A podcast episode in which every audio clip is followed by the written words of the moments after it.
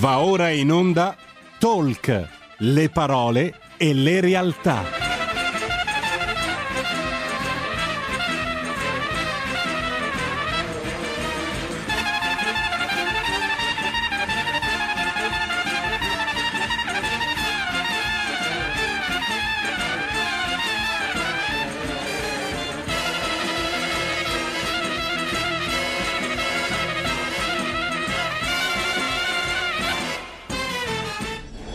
Sara Garino conduce Alto Mare. Le notizie, i protagonisti, i fatti, le opinioni, anche le vostre.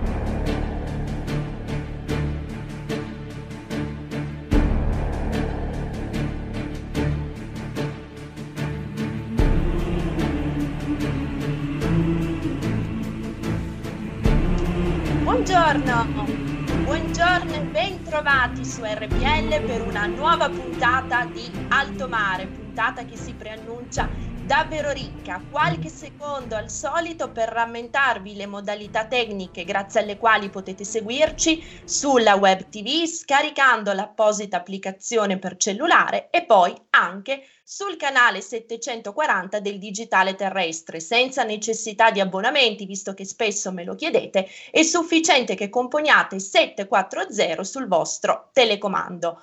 Un ringraziamento naturalmente alle, alla nostra regia dove quest'oggi abbiamo al timone Roberto Colombo, grazie Roberto per il supporto continuo e subito il benvenuto al nostro primo ospite di oggi, Fuori di retorica è davvero un piacere e un onore poter ospitare ad alto mare il professor Giovanni Carnovale, medico chirurgo, odontoiatra, eletto revisore dei conti presso il Consiglio dell'Ordine dei Medici di Roma, docente universitario, medico RAI appartenente all'Associazione San Pietro e Paolo del Consiglio Palatino d'onore e che dire, molte altre cose che sviscereremo nel corso della puntata. Benvenuto, professore. Ciao, grazie Sara, buongiorno a te. Grazie. Ho senz'altro dimenticato qualcosa del suo lungo cursus honorum, me ne scuso, ci torneremo nella seconda parte della puntata, visto che sono molti gli aspetti che mi interessa sviluppare con lei, con te. Giovanni, allora, prima di tutto avevo pensato di, di porti in incipit questa do- domanda. Mi sono riletta il giuramento di Ippocrate, il documento, la carta sulla quale prestano giuramento i medici. Mi ha molto colpito il passaggio in cui si sottolinea come un medico debba operare con diligenza, perizia e prudenza. Domanda retorica, eh, Giovanni, ma che mi sembrava buona per fare un'introduzione quanto dovrebbe ispirarsi a questi concetti, a questi moniti anche la politica e poi soprattutto la comunicazione, dato che purtroppo nell'ultimo anno si sono visti innumerevoli casi di disinformazione portata avanti da purtroppo anche tanti giornalisti. Innanzitutto grazie per, per, per, l'invito, cara Sara. Ci diamo del tu, mi hai autorizzato, mi pare, sì. vero? Eh, il titolo migliore che io posso vantare, guarda, è proprio quello che dici tu, quindi aver giurato ad Ippocrate ormai una 20, 25 anni fa, quando mi sono laureato. Okay? Giuramento di Ippocrate, aggiungo alle parole che tu hai già anticipato, che consente e, e obbliga il medico ad agire in scienza e coscienza, d'accordo? Per cui a parte la dovizia, la preparazione, eccetera, che può essere più o meno estesa, l'importante è che si agisca in scienza e coscienza. Il problema però ri, eh, ritengo non sia legato al sanitario, che io naturalmente mi sento in dovere oggi di difendere, quanto a questa disinformazione a cui tu hai fatto riferimento e quanto al fatto che nell'ultimo decennio, per non dire l'ultimo quinquennio, in Italia ma anche nel mondo, si sia creata molta confusione nella sanità. Okay? Tant'è che questo, questo, problema della pandemia, a mio giudizio, e quindi volevo fare una specie di scaletta con te, impostare una specie di scaletta, ha eh, tre, sostanzialmente due o tre, se non dire quattro argomenti da sviscerare. Mm. Il primo è di carattere sanitario, okay, legato evidentemente all'informazione. Il secondo è un aspetto giuridico che anche questo inevitabilmente ha dovuto imperare, dovuto, ha dovuto mh, come dire, gestire la situazione. Il terzo è un rapporto con l'estero, no? perché la scienza non è limitata al paese in cui si vive, si fa scienza leggendo, leggendo letteratura scientifica de- oltreoceano, prevalentemente diciamo oltreoceano, oserei dire anche al, a, all'est della, della nostra nazione, ma è veramente pleonastica la cosa, non serve a nulla, bisogna leggere letteratura eh, scientifica seria e quindi mi fermerei ad oltreoceano. Per mm-hmm. finire poi per finire poi eh, col quarto aspetto che evidentemente sono le conclusioni e le conclusioni non possono essere politiche, d'accordo? Per cui riprendendo il discorso dall'aspetto sanitario e quindi ricominciando un po' molto velocemente, se vuoi, da, dall'inizio di questa pandemia, bisogna eh, innanzitutto sottolineare che il, l'aspetto sanitario è andato spesso in contrapposizione con quello, infor- quello di informazione, quindi col, col vostro mestiere non mm-hmm. per colpa vostra, non per colpa vostra, ma perché voi stessi avevate un input eh, iniziale alle 7 del mattino, poi ce ne avevate uno alle 7 e mezzo completamente diverso, alle 8 ne arrivava un terzo. Quindi voi che non siete, che, no, che no, per, come dire, per mestiere non dovete sapere neanche che non dovete, sottolineo, sapere la differenza che c'è tra un virus e un batterio, alla fine non avete capito nulla e quindi non avete aiutato ad informare la popolazione. Infatti, perché se c'è un aspetto che coinvolge la sanità, un aspetto nuovo che coinvolge la sanità, a cui noi non eravamo assolutamente, noi medici e neanche i politici, bisogna riconoscerlo questo, non erano preparati, è questo nuovo problema pandemico, cioè un problema che improvvisamente ha investito tutto il mondo. Noi eravamo abituati dalla letteratura e dalla, e dalla cultura che tutti abbiamo a episodi epidemici localizzati, la peste a Milano, eccetera, ma non abbiamo mai vissuto, tranne un'esperienza o due, quella magari dell'asiatica, eccetera, qui abbiamo, non abbiamo per niente risposto perché non avevamo neanche gli antibiotici, quindi per carità, per dire, e non eravamo assolutamente pronti. Quindi se c'è una novità è questo veramente questo concetto di pandemia che ci ha aggredito. Okay? Quindi se c'è qualche giustificazione da dare, la possiamo, sia a voi, al politico, eccetera, probabilmente c'è qualche giustificazione. Questo però non legittima i tanti errori che sono stati fatti. Ricominciando quindi con questa scaletta ipotetica che mi sono suggerito da solo, ricominciando quindi a, possiamo magari cominciare, ripeto, scusami, il dualismo, a, a, mh, mm, a interpretare i primi aspetti sanitari che ci hanno travolto. Mm-hmm. Appena, è com- appena, è cominciata questa tragedia, no? immediatamente, a prescindere, guarda, no, evitiamo sin dall'inizio di ehm, come dire, di attribuire questo, questo, grande problema, di attribuirlo a, una, a un effetto voluto, eh, ricercato. I cinesi l'hanno costruito, l'hanno immaginato, l'hanno... probabilmente la storia ce lo dirà in futuro. Io ho un'idea molto personale che è data da questo, che ammesso e non concesso che non l'abbiano voluto, che non l'abbiano costruito, che non l'abbiano selezionato questo virus, e ho qualche dubbio, lo stesso Montagnier dice che nel virus ci sono dei piccoli segmenti di RNA virale tipico dell'AIDS, per cui molto strano, da quello che mi ricordo, io non sono un virologo, anzi, an- anche perché come dice il mio professore, il mio maestro Luigi Frati, rettore della Sapienza, il virologo non è una figura, casomai si bisognerebbe parlare del microbiologo, perché non è che esiste un medico che tratta solo il virus, esiste un medico che tratta i microbi. Quindi certo. già, de- già, in partenza cominciamo male no? quando sentiamo tutti questi virologi. Casomai parliamo di microbiologi, d'accordo? Mm. Che esiste un virus perché esiste un batterio, perché esiste una cellula, non esiste il virus a prescindere. Quindi bisogna parlare di microbiologia, primo appunto. E questo Tornando. è un primo punto di chiarezza un primo punto di chiarezza, ma che è banale, no? Basta aver letto qualcosa, non bisogna essere medici per capire che il virologo non è una figura, è una figura a sé che si è creata grazie a voi giornalisti, no? Il, il vero medico è un microbiologo, ripeto ancora, è uno che si, sa, sa discutere di medicina interna e quindi la sa anche affrontare.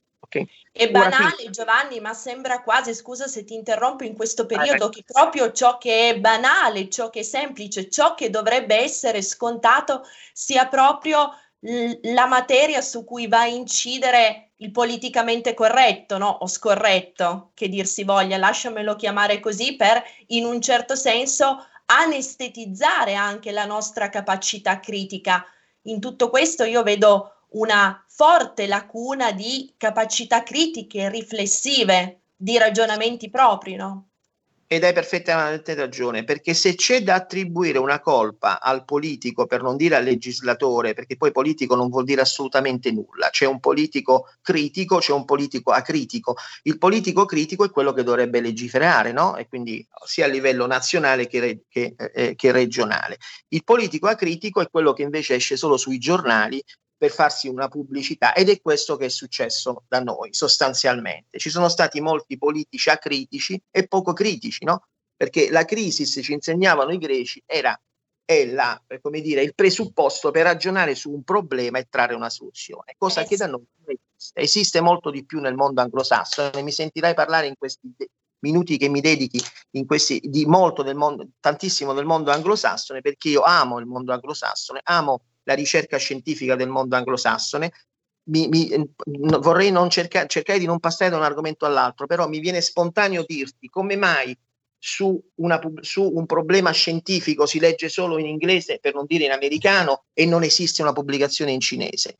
O se esiste è assolutamente fuorviante, non è assolutamente affidabile. I casi se li inventano si inventano tutto. Quindi il mondo asiatico per un medico della mia formazione non esiste, questo te lo metto come premessa. Tutto quello che viene, quando qualcuno mi cita la letteratura scientifica, i risultati cinesi, non credo ad una parola, ok? Così come non credo ad una parola, e, e torno quindi all'inizio del mio discorso, che questo fenomeno si sia eh, provocato e cominciato nel gennaio, per non dire dicembre, per non dire febbraio addirittura del 2020. È impossibile, è impossibile. Non a caso abbiamo delle conferme che c'era un bambino lì che a settembre a Bergamo già aveva manifestato il Covid, quindi che vuol dire? Vuol dire che per essersi manifestato a settembre il virus doveva avere inizio quantomeno prima dell'estate. Quindi io sono assolutamente convinto, ritorno quindi al mio discorso, che eh, mh, ammesso e non concesso, stavo dicendo che questi signori che io detesto nella formazione, nella, nel modus vivendi, considera che io da cristiano e da cattolico rispetto della vita umana e mi batto anche per una singola vita umana. E noi abbiamo a che fare con una popolazione che dice di aver perso 3.000 persone per questa pandemia, quando invece l'unico dato che i servizi segreti americani e israeliani, che io stimavo molto meno in quest'ultima fase perché non hanno fatto nulla, che annoverano quasi a 500.000 le perdite di quella gente, ma quella gente se, muore, se muoiono non ha alcun valore. Un presidente del, di una congregazione, perché per me non è neanche una nazione, quale quella cinese che si permette di dire che il 2020 è stato un anno meraviglioso per loro, ti fa capire tutto, no? Ti fa sì. capire anche, anzi non mi fa capire come mai questi servizi segreti non siano intervenuti nel Nord Corea, però questo è un, è un discorso di, di, di macropolitica, evitiamolo. Ritorniamo a noi. Quindi questo fenomeno de, eh, sanitario si è manifestato con una violenza inaudita. Perché questa violenza inaudita? Perché era già in atto, Sara, era già in atto, no? Come si fa a dire, eh, viene, è un'offesa al microbiologo, ecco perché te l'ho premesso, è un'offesa al microbiologo dire che con quattro aerei che sono partiti da Wuhan a febbraio il virus si è manifestato ovunque. È impensabile, questo è un virus i microbiologi insegnano quando io studiavo microbiologia che gira almeno da un anno e mezzo, cioè a mio giudizio. È un virus che gira da tempo, che non a caso mi risulta che i, eh, i famosi cinesi abbiano nel settembre-ottobre 2019, eh, grosso modo, insomma, in quel periodo là, evitato ed invitato i giornalisti occidentali ad uscire dal loro paese. Te lo ricordi questo? Certo. Ma certo. è macro politica, lasciamola perdere, se no ci perdiamo troppo tempo in argomenti che ci interessano meno, però è per capire che cosa Ti ringrazio di aver detto queste cose perché è il giusto antidoto contro quella anestizzazione delle coscienze critiche di cui parlavamo prima. E quindi è importante che se ne parli, è importante che si incentivi il dialogo anche come dire combattuto, anche veemente su questi temi, è essenziale che se ne parli ma non c'è dubbio, ma sai perché è molto utile? Perché se è vero, o ammesso e non concesso che questi signori non abbiano selezionato, e ho dei forti dubbi, però non vorrei entrare nel, nel discorso con tutte queste fregnacce qui, qui siamo di fronte ad un problema. Quindi se è vero e non concesso che questi signori non l'abbiano selezionato, è sicuramente vero che questi signori hanno cavalcato l'onda di questo problema da loro originato. Cavalcare l'onda che vuol dire? L'hanno sfruttato in termini economici, no? Ed il dramma per noi è stato quello. Quindi hanno avvisato tardivamente il, il, ammesso e non concesso, ripeto, perché non posso credere che i servizi non abbiano conosciuto a prescindere. Quindi c'è una situazione che però è più alta di noi, più grande di noi, forse non bisogna neanche entrarci. Però il dato qual è? C'è stato questo fenomeno. Noi dobbiamo essere pronti ad altri fenomeni. Ecco perché lo sottolineo, non perché dobbiamo condannare ormai una, una popolazione che si è condannata da sé. Io non entrerò mai più in un ristorante cinese, non entrerò mai più nel negozio cinese, perché se prima li detestavo, oggi mi fanno veramente pena, cioè non, non, non, non, preso nulla di quella, di quella gente che ci ha ucciso. Okay? Ora, tornando quindi a questo problema, l'obiettivo di tutta la discussione che farò e che faremo deve essere arrivare a una conclusione politica, cioè dobbiamo essere pronti ad episodi, quindi partiamo, ti riparto dalla fine del mio discorso. Dobbiamo essere, tutto quello che diremo deve essere finalizzato ad avere una, uno scopo. Lo scopo qual è? Essere pronti ad un'eventuale ulteriore aggressione di questa natura. Ok? Perché questo è il problema principale, ancora più di quello che stiamo vivendo. E io suggerirò anche su, su, tua, eh, su tuo consiglio quale per me è, può essere il deterrente, il nuovo deterrente che ci porta a questa protezione. Essere pronti, il concetto di prevenzione. Esatto, appunto. La prevenzione che oggi non è più eh, dominare o il, il, il, batterio che sta colpendo la scuola dell'isolato accanto, oggi è dominare in qualche modo con i nuovi deterrenti. Abbiamo ragionato prima, tu mi hai ispirato una cosa che sarà forse un filone di ricerca di, di tutta la mia prossima vita. Okay? Cioè trovare i nuovi deterrenti, cioè trovare qualche argomento. Ieri poteva essere la portaerei, oggi sarà un altro che quello che diciamo più tardi, per fermare le, il, il, tentativo di questi eh, di questi personaggi di, aggredi, di aggredire l'Occidente. Però finiamo, torniamo all'aspetto sanitario. Esatto. Appena è scoppiata questa, questo, questa, questa tragedia, immediatamente nell'arco di eh, veramente di qualche giorno, di qual- per non dire, vabbè, ipotizziamo di, di, qual- di, un mese, ci siamo accorti noi sanitari che avevamo eh, i primi, per primi, il rapporto con la gente, con l'amico che ti chiedeva ma che diavolo devo fare? Con il, il, collega che mi dice Madonna in ospedale qui siamo pieni, che dobbiamo fare, eccetera, eccetera. Immediatamente ci siamo accorti di una impreparazione politica, sociale e anche sanitaria di base che ci ha poi prodotto, ci ci ha condotto alla tragedia che abbiamo vissuto. Ovvero, immediatamente ci siamo accorti che c'era un, eh, un'interpretazione e una, purtroppo, una disattenzione su alcuni diritti costituzionali che hanno hanno fatto forza il nostro sistema sanitario, hanno creato prima e, anche, e hanno rafforzato il nostro sistema sanitario nazionale.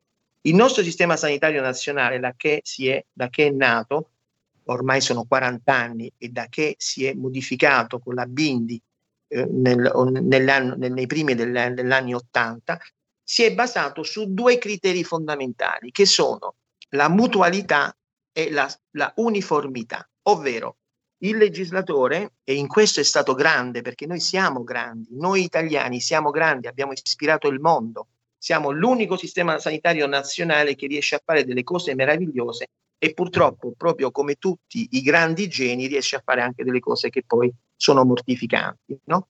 Il sistema nazionale però è nato con un'idea meravigliosa. Uno, quello della mutualità, ovvero il sistema è uguale per tutti. D'accordo? Cioè il diritto alle cure deve essere, deve essere un diritto sancito e scolpito sulla roccia. Okay? Ognuno, il barbone, il, il miliardario, deve, ha diritto alle cure, a prescindere dal suo stato sociale. Questo era il criterio di mutualità. Quello di universalità, che è il secondo principio sostanziale del sistema sanitario nazionale, era quello, è stato quello nel legislatore di estendere il, le cure in modo uniforme su tutto il territorio nazionale. D'accordo? Questi due principi sono stati scolpiti dal legislatore e sono patrimonio della nostra Costituzione. Tanto è vero che non li possiamo toccare, ok? Si to- possono toccare, cioè il legislatore può toccare alcuni argomenti che adesso ti, più tardi ti dirò, ma non può intaccare questi due principi, d'accordo? Fortunatamente. Ci siamo accorti però che il, soprattutto il principio della universalità non venisse accolto e rispettato da subito. Ok? Per cui il mio concittadino, perché sono di origine calabrese, no? E materano da parte di madre, quindi sono come le ferrovie, le calabro-lucane, no? Te le ricordi, no?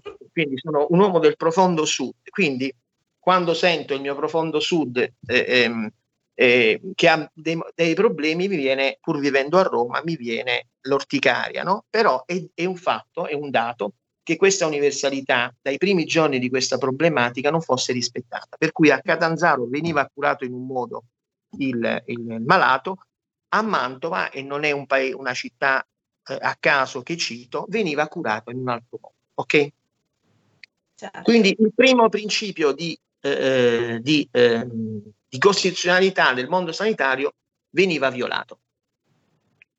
Ma la sanità, la, la buona sanità, quindi l'universalità che, da, che porta a una buona, una sana terapia, ha altre due grandi fasi no? che fanno parte di questi principi, che sono il diritto quindi alla, ad una diagnosi e il diritto ad una, una diagnosi certa okay, ed immediata e il diritto alla, ad una terapia, altrimenti che sanità è? Okay? Certo. Ma la terapia non può essere adeguata e certa se non basata su una diagnosi immediata, d'accordo?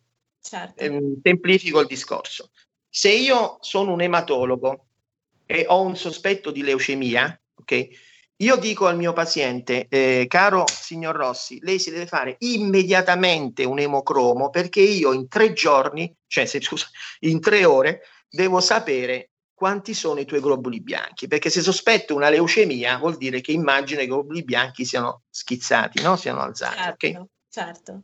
E quello mi dice, eh, ma dottore mi chiama, dice, guarda dottore, l'ospedale mi ha, eh, mi, ha, mi ha detto che io l'emocromo lo posso fare fra due giorni, ma è tardi, mi, se tu mi arrivi fra due giorni. E allora poi viene, si innesca tutto quel meccanismo che, la, che, che quelle devianze, diciamo, che il, che il sistema sanitario nazionale ha prodotto, tanto che il, eh, dal primo, dunque, in, in, in, dire, in, tema accademico, il sistema sanitario nazionale viene definito come primo pilastro della sanità, d'accordo?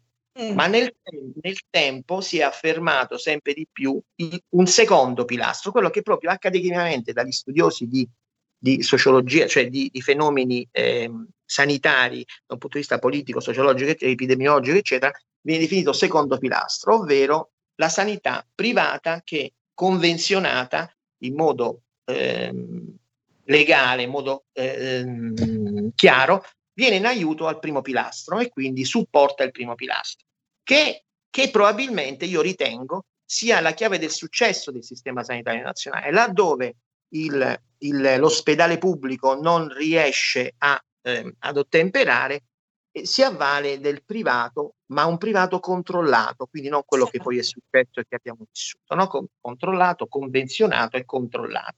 Il famoso secondo pilastro, che sta portando i suoi, i suoi successi, no? laddove il primo pilastro è in calo perché non si, non si riesce a supportare la richiesta, il secondo convenzionato che io giustifico perché è vero che la sanità deve essere assolutamente pubblica, ma è vero che deve essere anche supportata scientificamente e terapeuticamente anche dal privato, no? non a caso il medico privato ha un suo ruolo, non è che eh, lo dobbiamo disdegnare a prescindere. Quindi il primo pilastro e il secondo pilastro devono camminare insieme, ok?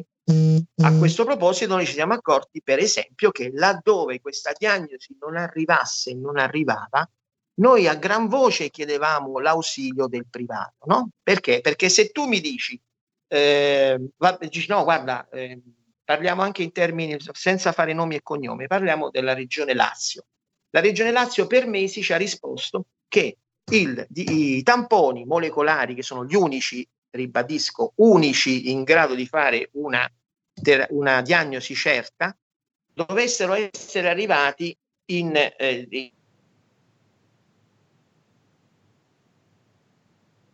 Giovanni, abbiamo un problema non ti sentiamo più su Skype. Ah, ok, adesso credo che siamo riusciti a recuperarti. Ascolta, ci fermiamo per un minuto di pausa pubblicitaria. Intanto con la regia ci sinceriamo della bontà del collegamento. Ok.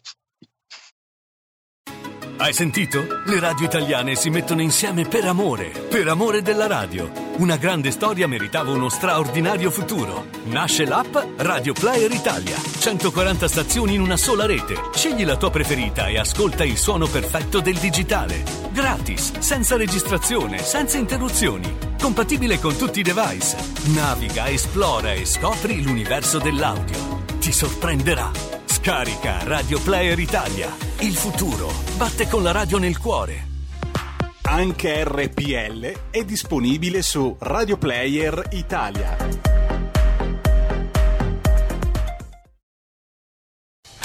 Porta con te ovunque RPL la tua radio. Scarica l'applicazione per smartphone o tablet dal tuo store o dal sito radiorpl.it.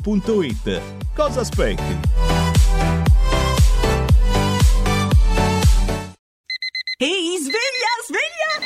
Chi ha parlato? Sono io, la Digital Radio. Anche in camera mia? Ma non abitavi nella mia auto? Analogico che non sei altro. Per tua informazione, da quest'anno mi puoi ascoltare nelle auto nuove, in casa e dovunque ci sia una radio. Eh sì, da quest'anno dove c'è radio c'è DAB. Ascolta le tue radio preferite con il suono perfetto della Digital Radio e scopri tanti contenuti extra. Sì, però svegliati, eh. Dibidi dobidi DAB. Anche RPL, la tua radio, è in Digital Radio. Stai ascoltando RPL. La tua voce libera, senza filtri né censura. La tua radio. Sara, eh? 5. Rieccoci, rieccoci, bentornati per il secondo blocco di Alto Mare. Ringrazio subito il nostro Roberto Colombo in regia che prontamente ha ripristinato il collegamento con il professore Carnovale. Eh, Giovanni, prima di ridarti la parola, ci stavi facendo un discorso di assoluta chiarezza e voglio sottolineare questo vocabolo, chiarezza di cui abbiamo assolutamente necessità. Voglio soltanto salutare il secondo ospite di oggi, l'avvocato Eric Grimaldi, avvocato cassazionista del Foro di Napoli, che ci presenterà dopo alcuni aspetti assolutamente cruciali, alcuni aspetti giuridici assolutamente cruciali di cui è bene che si parli anche in questo caso e che si parli tanto e a voce alta. Avvocato, benvenuto. Grazie, buongiorno a tutti, grazie per avermi invitato alla vostra trasmissione. Grazie mille a lei per la sua disponibilità. Giovanni, eh, ti chiederei sì. di concludere l'interessantissimo discorso che ci stavi presentando sì. prima della pausa.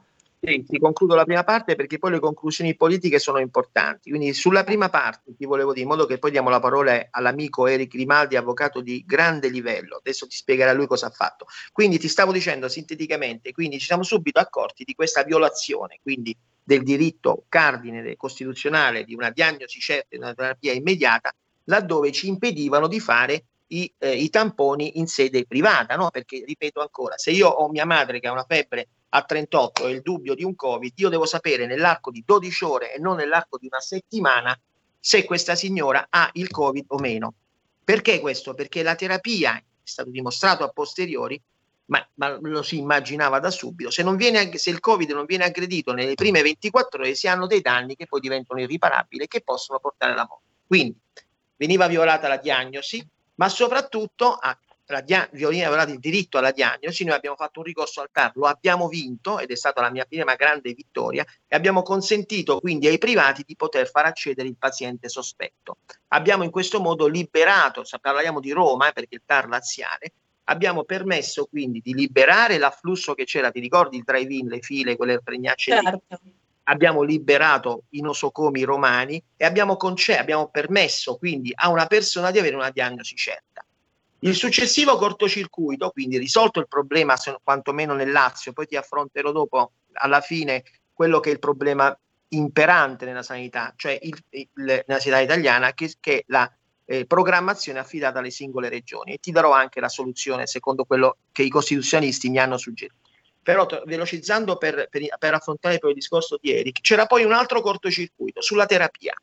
Ci siamo accorti quindi, avendo una diagnosi tardiva, che anche la terapia non fosse adeguata, d'accordo? Che ci fossero dei sistemi che rallentavano la scelta terapeutica e soprattutto che creavano confusione, non creavano uniformità, per cui il paziente che si ammalasse a Mantova dall'amico, e sottolineo amico, professor Giuseppe De Donno, veniva salvato perché lì abbiamo questo genio della sanità, che è questo mio amico, professor Giuseppe De Donno, che salvava e, e che, ho, che, io in quei giorni, marzo-aprile, sentivo quotidianamente, per, pur solo per sfogarmi, che salvava la gente somministrando il plasma, ma questo non avveniva neanche a Roma per non scendere a Catanzaro, ma neanche a Firenze, non avveniva in nessun'altra parte.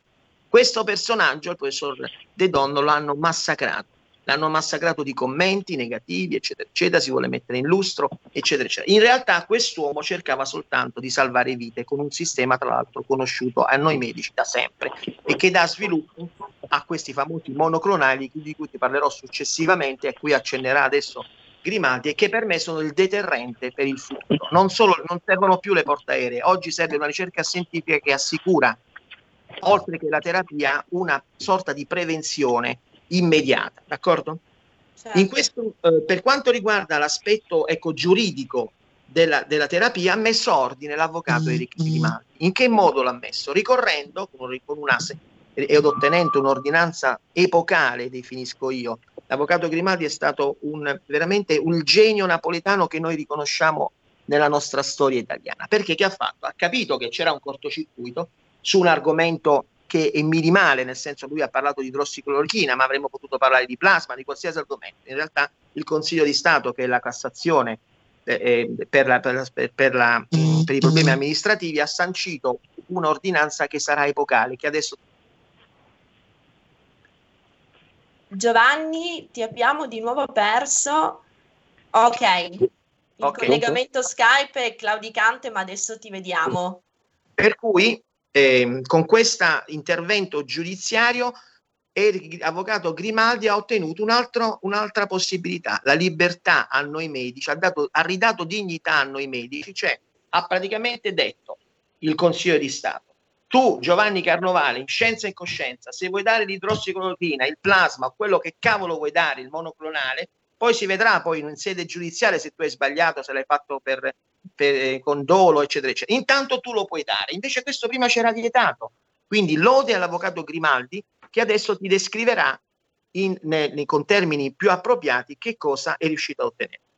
Certo, grazie Giovanni. Scienza e coscienza, dicevi tu, quindi ritorniamo circolarmente a quel discorso che facevamo in incipit sul giuramento di Ippocrate, che si lega poi, Avvocato Grimaldi, anche al più ampio diritto alla conoscenza in tutti i sensi, in tutte le sfumature, che è stato riconosciuto come presupposto dello Stato di, di, di diritto. Assolutamente quello che è importante, che è stato importante in questa, in questa ordinanza epocale del Consiglio di Stato è stato quello di eh, restituire il rapporto medico-paziente.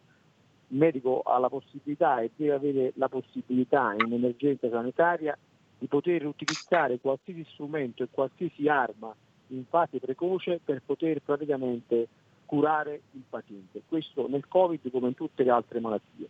Nel Covid in particolare, poiché parliamo di sperimentazione delle cure, quindi eh, ripetiamo che, la, che l'iroscopina non è, non è la cura per il Covid, ma è una mm. delle armi che possono avere in mano i medici insieme al plasma che anche però è una terapia ospedaliera o, o insieme agli anticorpi monoclonali che sono una, una, terapia che si potrà ovviamente utilizzare a domicilio per curare il Covid. Quello che la Cassazione, eh, quello che la, il Consiglio di Stato ha stabilito ed è un principio imp- importantissimo è quello che finché non ci sono degli studi randomizzati effettuati in fase precoce che possano stabilire l'inefficacia di un farmaco, lo stesso deve essere lasciato ai medici del territorio per provare a curare i malati che inevitabilmente andrebbero comunque in ospedale perché non ci sono delle cure appropriate per il Covid, si utilizzano diversi farmaci tra il cortisone, l'antibiotico, l'eparina e quant'altro e l'idrossiclorochina che è stata utilizzata da parecchi territori durante la prima ondata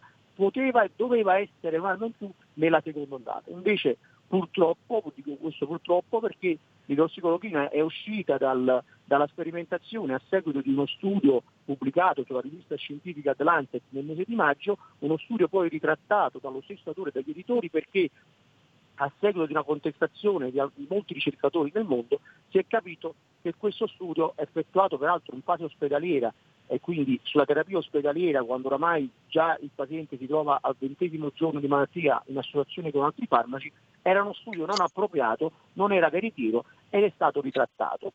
Quindi mentre l'Organizzazione Mondiale della Sanità ritornava sui cefacidi con la sperimentazione dell'idrossiclorochina, l'AIFA non lo faceva, io che nel frattempo era stato quello che durante il mese di marzo-aprile, fondando un gruppo Facebook che si chiama Terapia Domiciliare Covid-19 in ogni regione, avevo collegato i medici dei territori italiani perché mi ero accorto durante il mese di marzo, quando morivano tante persone tra Brescia e Bergamo, che qualcosa di anomalo stava succedendo nelle altre città, nella stessa regione, quindi già a Milano, e così come stava succedendo qualcosa di anomalo tra il Piemonte, l'Emilia Romagna e il Veneto.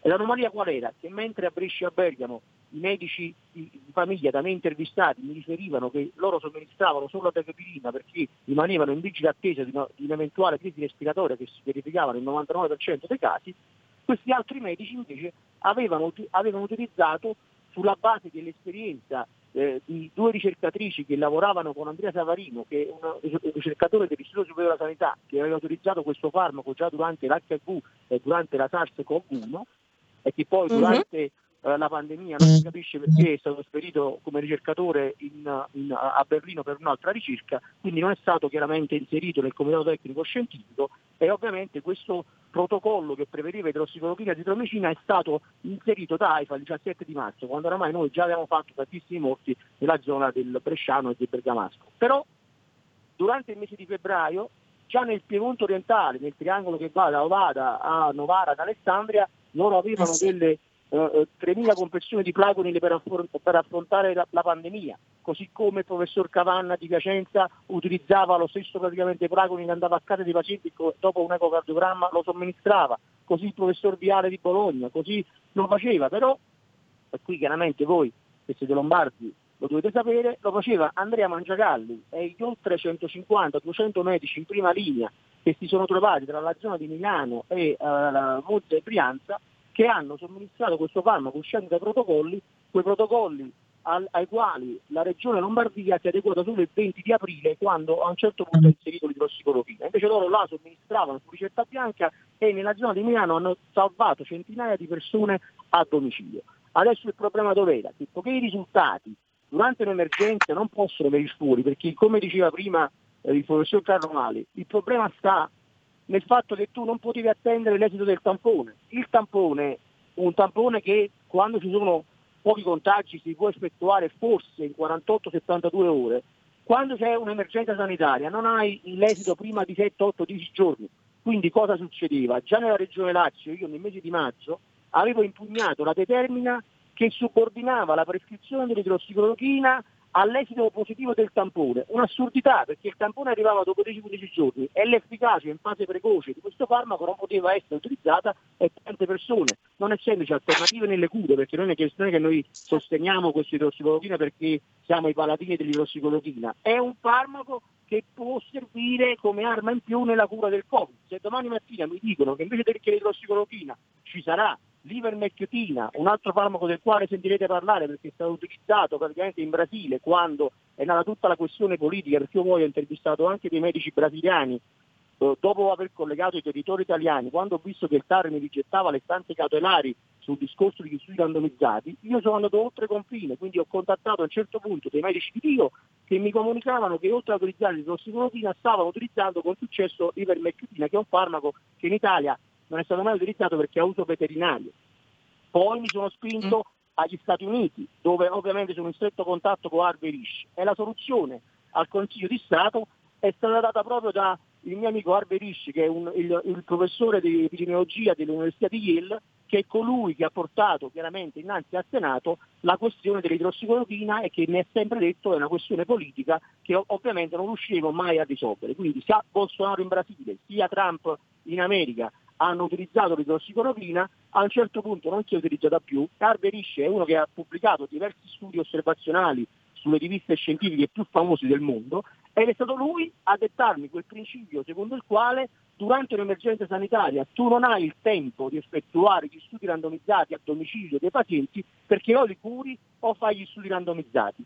Motivo per cui durante un'emergenza sanitaria devi lasciare la libertà prescrittiva al medico di famiglia o a medico curante o a qualsiasi tipo di medico di poter somministrare qualsiasi farmaco che lui ritiene appropriato per poter salvare il paziente. Non possiamo nasconderci dietro un dito, così come abbiamo fatto dal mese di maggio al mese di eh, dicembre che è uscita l'ordinanza, allora quando i medici che avevano il coraggio prescrivevano l'idrossicolochina nonostante ci fosse il divieto della nota AIFA del 22 di luglio, che fortunatamente è stata modificata il 21 dicembre, dopo che noi avevamo comunque fatto una eh, sfida alla stessa AIFA che in dieci giorni dall'ordinanza non aveva ancora modificato la nota.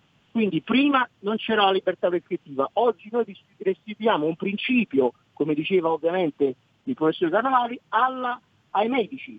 Ci bisogna agire in scienza e coscienza, secondo quello che è il giuramento di Ippocrate e nel caso specifico del Covid, ai primi sintomi, senza attendere il tampone, se tu hai la possibilità di somministrare un farmaco, lo devi somministrare senza pensare che puoi essere chiaramente sottoposto a una pensione disciplinare, ovvero ad una uh, causa civile o anche ad una causa penale. Noi stiamo salvando le persone, così come stiamo facendo noi. Io ho un, un gruppo uh, Facebook che si chiama Terapia Domiciliare Covid-19, oltre a essere il presidente di un comitato che si chiama Comitato di Scopo per il diritto alla cura tempestiva domiciliare del Covid-19.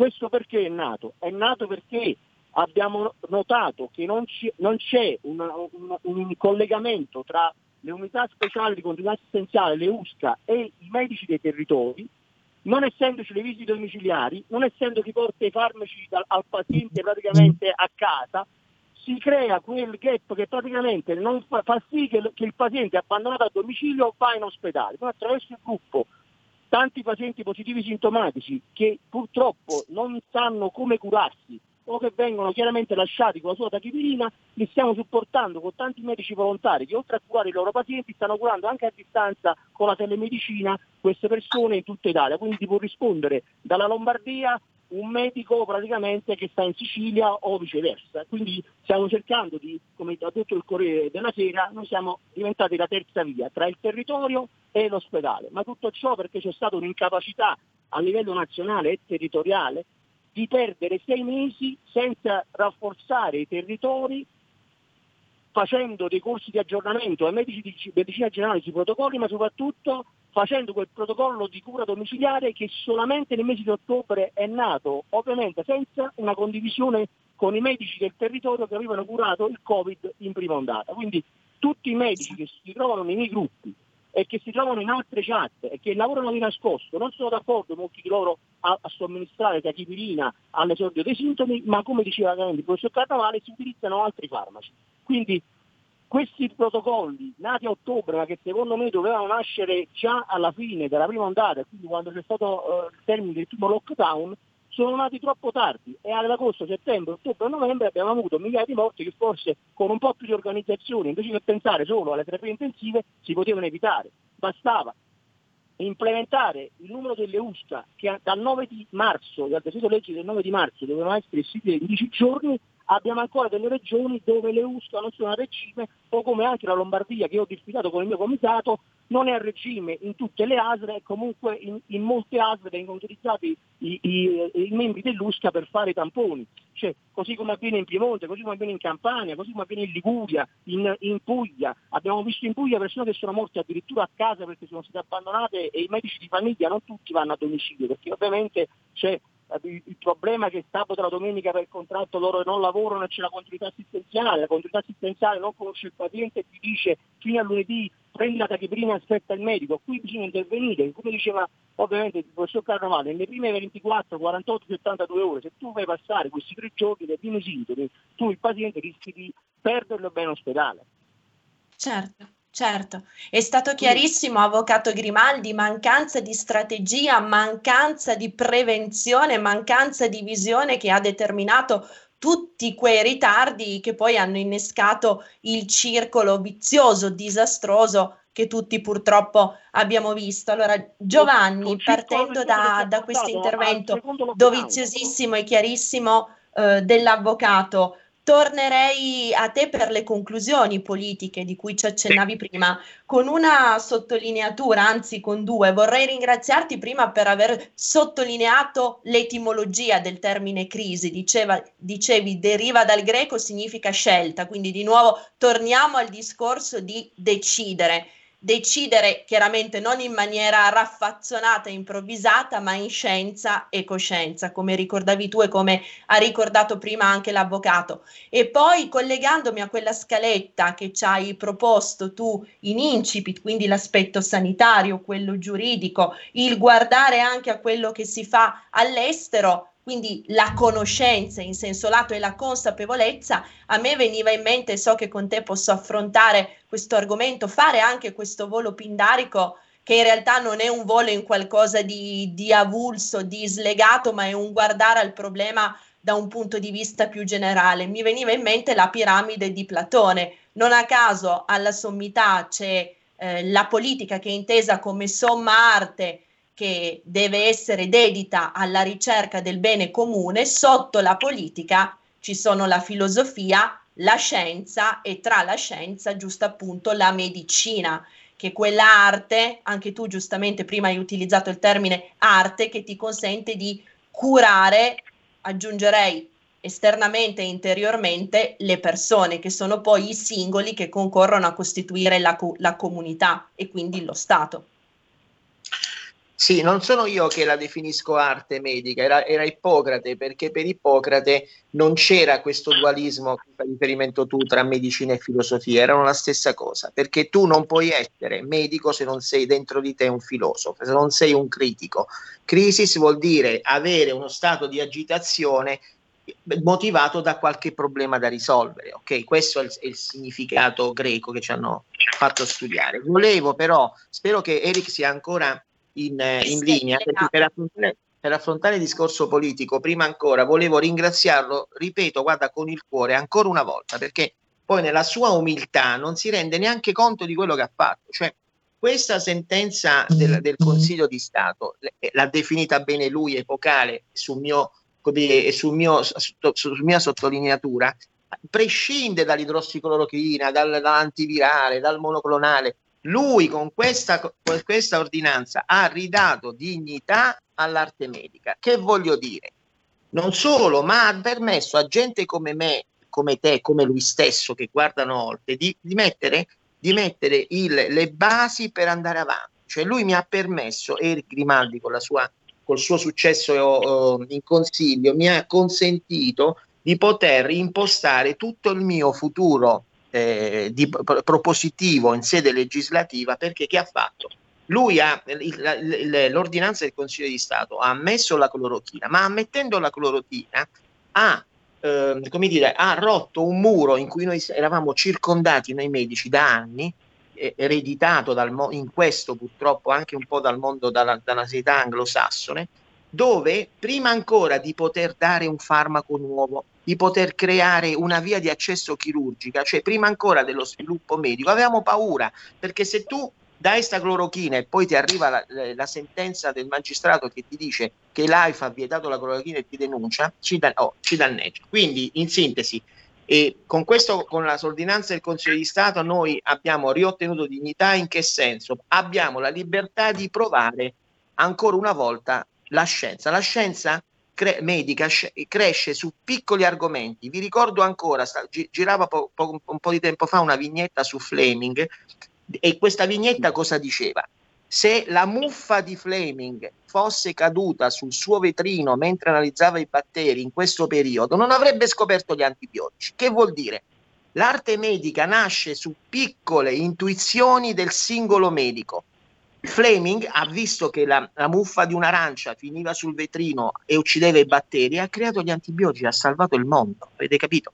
Quindi è probabile, non solo idrossicolochina perché ci butteremo, ma come quella ci sono altri argomenti sui monoclonali che adesso ha dimenti- Erika ha dimenticato di ricordare che lui sta facendo una battaglia anche sui monoclonali che per me sono il deterrente del futuro, avendo chiesto per esempio adesso avendo eh, avvocato scusa se ti interrompo, abbiamo due minuti al termine. Naturalmente torneremo in una prossima puntata. L'ora allora, le conclusioni politiche sono queste. Le conclusioni politiche sono queste. Innanzitutto una visione transnazionale, estero, quindi non ci può essere un organismo OMS che, non è, che è una semplice az- agenzia delle Nazioni Unite che detta leggi a uno Stato sovrano, ammesso che noi continuiamo ad avere questa sovranità. Primo. Poi ci vuole un coordinamento delle grandi agenzie. L'FDA americano, che è un'agenzia seria, deve collaborare con l'equivalente sufficientemente serio. L'EMA mi risulta che non abbia questa, questo credito, lo dico da medico. Io ho, assistito personalmente per un parente che lottava per questa cosa per, far, per, ottenere la sede dell'EMA a Milano piuttosto che a Belgio. Ebbene, vi assicuro che la lotta è solamente politica. Quindi che l'EMA e l'AIFA abbiano i loro laboratori di ricerca, non facciano, come diciamo prima, dei copia e incolla dall'FDA americana e soprattutto, quindi, quindi questo è, è l'aspetto estero. Per quanto riguarda la politica eh, locale, io mi permetto di suggerire che l'unico modo per ridare dignità alla sanità italiana è ritornare alla centralità della stessa. Abbiamo un ministro della sanità, ebbene è lui che deve produrre un protocollo unico, deve uniformare questo protocollo con una decina di scienziati e non con 700 scienziati, deve, come fanno negli Stati Uniti, deve uniformare questo protocollo dopo aver studiato l'idrossiclorina, il red medis, con una setticità, con una neutralità scientifica, proporre questo e proporre questo, immaginare questo protocollo e proporlo, se non imporlo, ai medici. Questa è la scienza. Non lasciare la programmazione a 20 presidenti di regione, ognuno con le sue caratteristiche politiche, ognuno col suo gruppo di lavoro. Non so quanto abbiamo speso, in, lo, sa, lo, sai che a un certo punto mi risultava, chiunque, anche il medico, una trasmissione televisiva, eh, virologo, veniva chiamato da un presidente di regione a far parte della task force. Questo è sbagliato. Signori miei, la politica deve intervenire, a mio giudizio, nella sanità togli, uno, ridando centralità e, e, e, e, certezze a un ministero che fino a Giovanni, questo punto non si è ancora capito che ruolo abbia. Quando riuscirete a spiegarmi qual è il ruolo di Arcuri in presenza di un ministro che dovrebbe fare le scelte, gli acquisti dei vaccini, eccetera, cosa c'entra Arcuri? Chi è Arcuri? C'è un ministro, prima. Certo. Quindi eliminare per quanto possibile in sede costituzionale non possiamo intervenire, quindi eliminare la programmazione delle, ehm, delle, di eliminare titoli e onori alla programmazione regionale in sanità in che modo? Abbiamo individuato con i costituzionalisti il modo. Giovanni, eh, modo... devo chiudere, ti chiedo di okay. terminare perlomeno per questa volta in 30, in 30 secondi, naturalmente ci torniamo.